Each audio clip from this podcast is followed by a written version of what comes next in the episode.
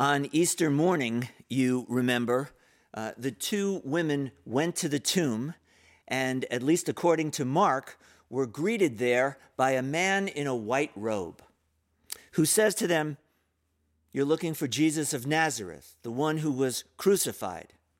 He's not here, he has been raised, and he is going before you to Galilee. There you will see him. So, Jesus is raised from the dead, and what does he do? He goes back home to Galilee. It's curious, I think. Uh, there's no shock and awe up at the holy city. He doesn't move against the Romans. He doesn't go up to the palace. Oh, Pilate, you made a big mistake. You know what they say about paybacks. No, he doesn't go to anybody important. He doesn't go anywhere important. He just goes back to Galilee, the same dusty little town where it all began. He said to me, as his pastor, after the heart attack, he said, When I get out of this hospital, when I can move again, I'm going to do something that I've never done before. I'm going to get on a plane, I'm going to fly out to California, and I'm going to play Pebble Beach. And I think I knew exactly what he meant. So, why then, on the first day of his new life, this life after death, why would Jesus just go back to Galilee? The same ordinary, some people would say God forsaken place where it all began. And was this received as good news? I mean, Galilee was the place that they first met, it's the place that he called the disciples. Jerusalem was the place that it all fell apart the arrest, the mockery of a trial, the crucifixion. But now in Galilee, what would he say to them about all that they had done or not done over the last few days? Well, they won't know unless they too go back to Galilee. I mean, what was so great about Galilee? What important business was going on there? In a word, nothing. that is, nothing until Jesus got there. I mean, that's the way it was in Galilee. Uh, think of a, a podunk town up in the UP in the middle of February. But then Jesus came preaching the good news. In the kingdom of God is at hand. People left their homes. People left whatever good jobs there were to be found there. They walked away from family and friends and they followed him. Jesus really shook things up there in Galilee. It's interesting to me that Jesus didn't work. He spent so little time in the holy city. I mean, he rarely went to Jerusalem. There was that one time when he was a kid, but by my estimates, about four fifths of the Gospels take place in Galilee. In Jerusalem, his ministry ends, but it all began in Galilee. And now, after Easter, it all begins again in the same place. He is not here, the angel says. He's not here at the cemetery. And even though you and I are so eager to be back in our sanctuary, in our beautifully remodeled church, he is not trapped in some religious place. Jesus was raised not on the Sabbath, the Jewish holy day, he was raised on a Sunday, which was equivalent to our Monday. It was the beginning of the Jewish work week. In other words, Jesus was raised on an ordinary, not a holy day.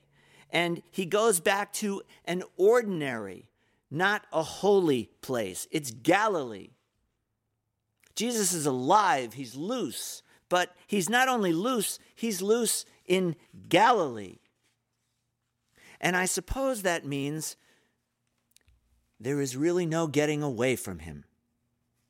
There is no keeping him safely tucked away at the cemetery. He will live on in our memories.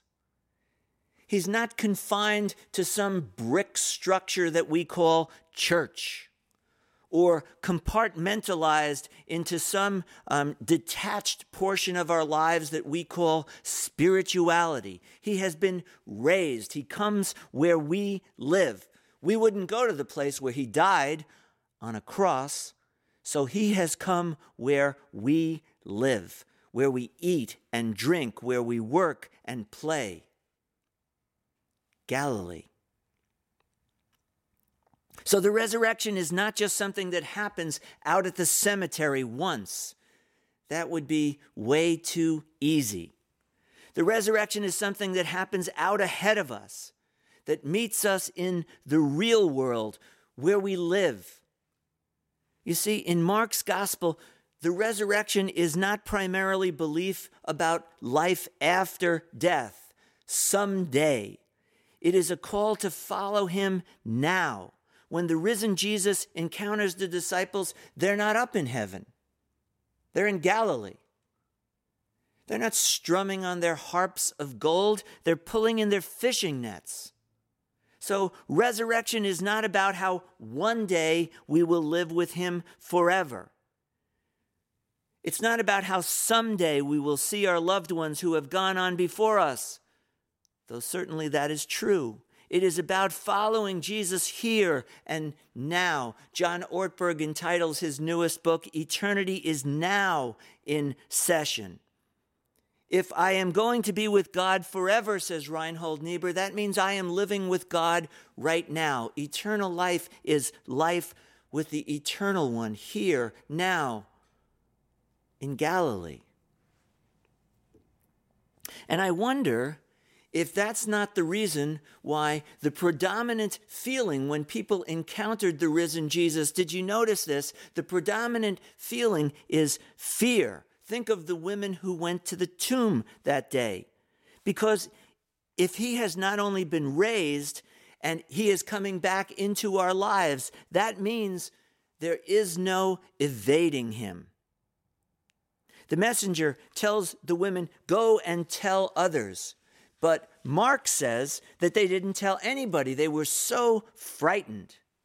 And it appears that they're not so much scared of death as they are scared to death of life. Perhaps they are scared to go home because if Jesus is there, home is a very different place. In my little apartment when I was growing up in New York, when you went in the entranceway, there was a little gold plaque just to the left of you.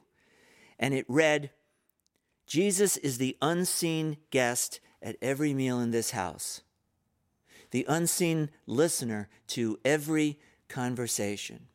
And I need to say that my mother put that plaque there, I think, um, with only the best of intentions. But the deeper truth is that there were a lot of conversations that took place in that house that I'm sure were really painful for Jesus to hear.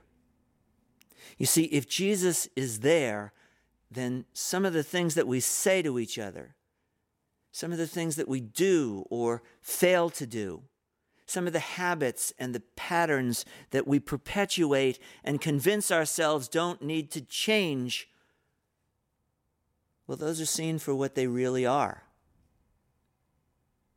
See, the real challenge of Easter is not to get you out of bed and get you to church. The real challenge is to get you to go home with Jesus, with this living God in your life. I was talking to a colleague a little before the Easter season began, and we were just kind of bantering back and forth about what will you be preaching on this year. And I, I remember he said to me, You know, the thing that gets me is that they're all so ordinary. I mean, Jesus never appears to anybody up in the temple, um, it's at breakfast on a beach while they're pulling their nets. It's doing stuff like that. These seven fishermen are all just sitting there in the sand around the campfire. It's like the first men's breakfast. I think of our men's breakfasts on the first Saturday of the month at the Avenue. It's pretty ordinary. Bunch of guys, most of them haven't shaved or showered, all gathered together. I mean, breakfast, it's the most ordinary meal of the day. Most of us eat the same thing for breakfast every, every time. We, we stagger down the stairs for breakfast into the kitchen. I don't know about you. If I don't have my bowl of raisin bran in the morning, I'm just not right for the rest of the day. At night, at dinner, sometimes we're having dinner more often uh, during these stay at home times. At night, we might even light a candle. Nothing creative like that happens at breakfast. We stagger in, it's more grunts than it is meaningful conversation. And this is where Jesus meets them? I know. There is something to be said for, you know, getting away from it all, getting a fresh look, going on a retreat. I remember talking to this guy just last year. He had been out in Utah snowboarding.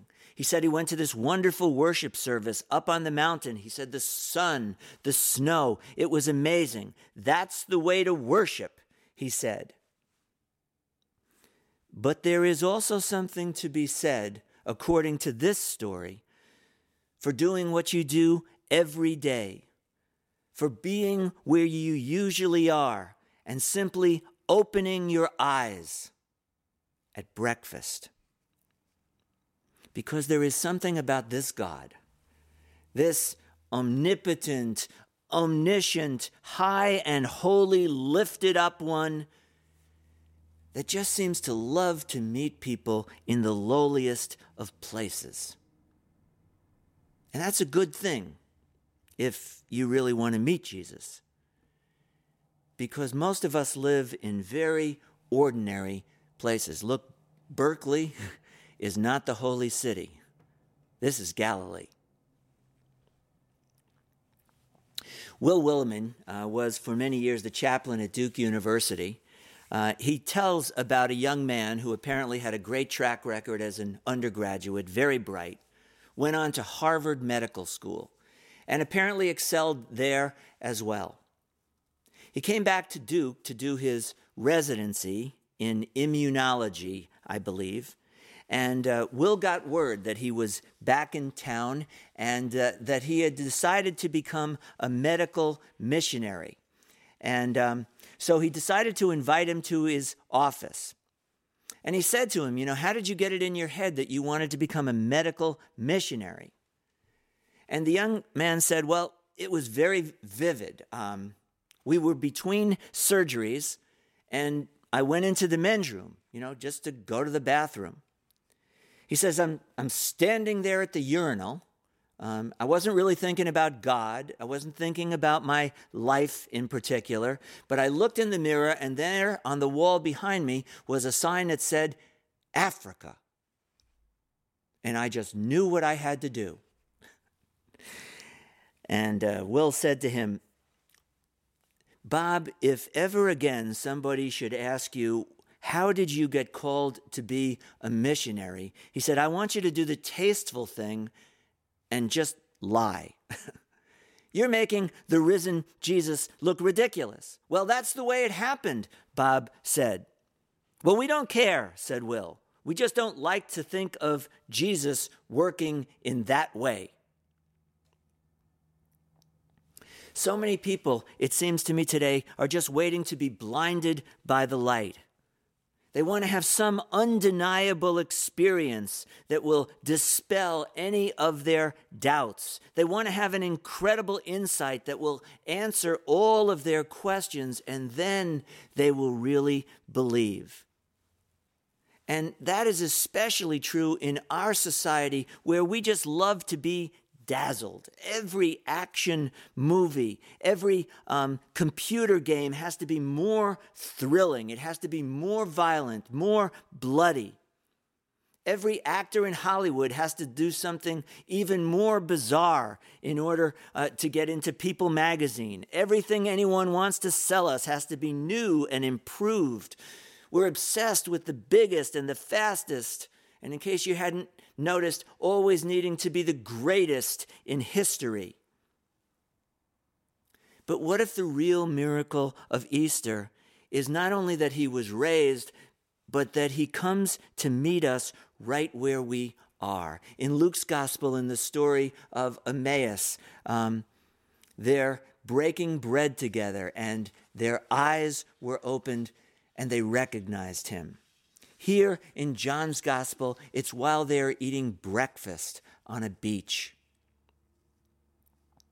In his little book, The Mysticism of Ordinary Experience, James Carse talks about his friend Bob and about their very different experiences of God.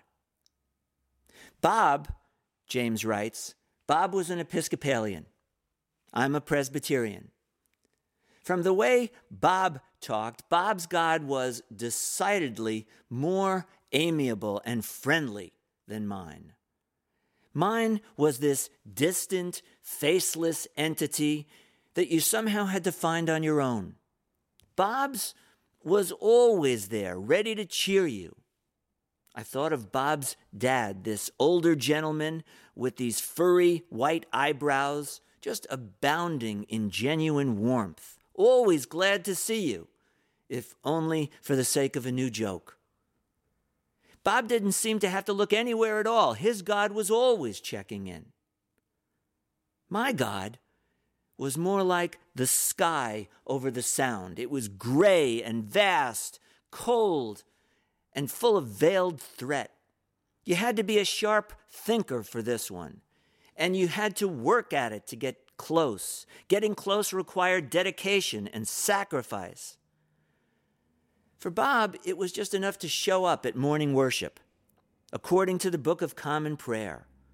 Whether you came late or dozed off a little didn't seem to matter, it was all the same. I wanted a God whom I could experience in some amazing way. Bob's faith overlapped so completely with his life that God was more like a companion than, well, than God. Such an experience of God seemed to me too unexceptional, too ordinary, reassuring, but boring. I was always looking for a revelation or a sign. There was something lovely in the idea that God would just put his arm across your shoulder, but still, I wanted to be swept away. You know what I mean? There was an irony here that I missed completely, he says. In the God implicit in Bob's faith, there was at least an openness to every sort of experience. No one in his variety of Christianity was privileged by the quality of their private revelation. My idea of the experience of God, on the other hand, led to a kind of religious elitism. In wanting a special revelation of my own, I wanted to be special among the citizens of the faith. The certainty I longed for would, I thought, give my voice a discernible authority, a direct route to spiritual arrogance. The story of that first Easter breakfast on the beach doesn't record any ethical instruction from Jesus. I can't find anything there that you're supposed to go and do tomorrow. Rather, I think it was told as a kind of gracious promise. And here's the promise Tomorrow you will go back to Galilee. It may be that you're going back to your normal workplace, or it may, in these stay at home days, mean that you are staying in the same sweatshirt that you have been wearing for the last five days and you are going nowhere. But that, the story says, is precisely where he will meet us. He comes to us as we're eating breakfast, as we're working in the garden, as we're walking the dog. And in so doing, he redeems all of our lives, not just Easter Sunday, Easter Monday, and Tuesday. The miracle is that Easter is so wonderfully, so gloriously ordinary. He is risen, and he is going before you to Galilee. Amen.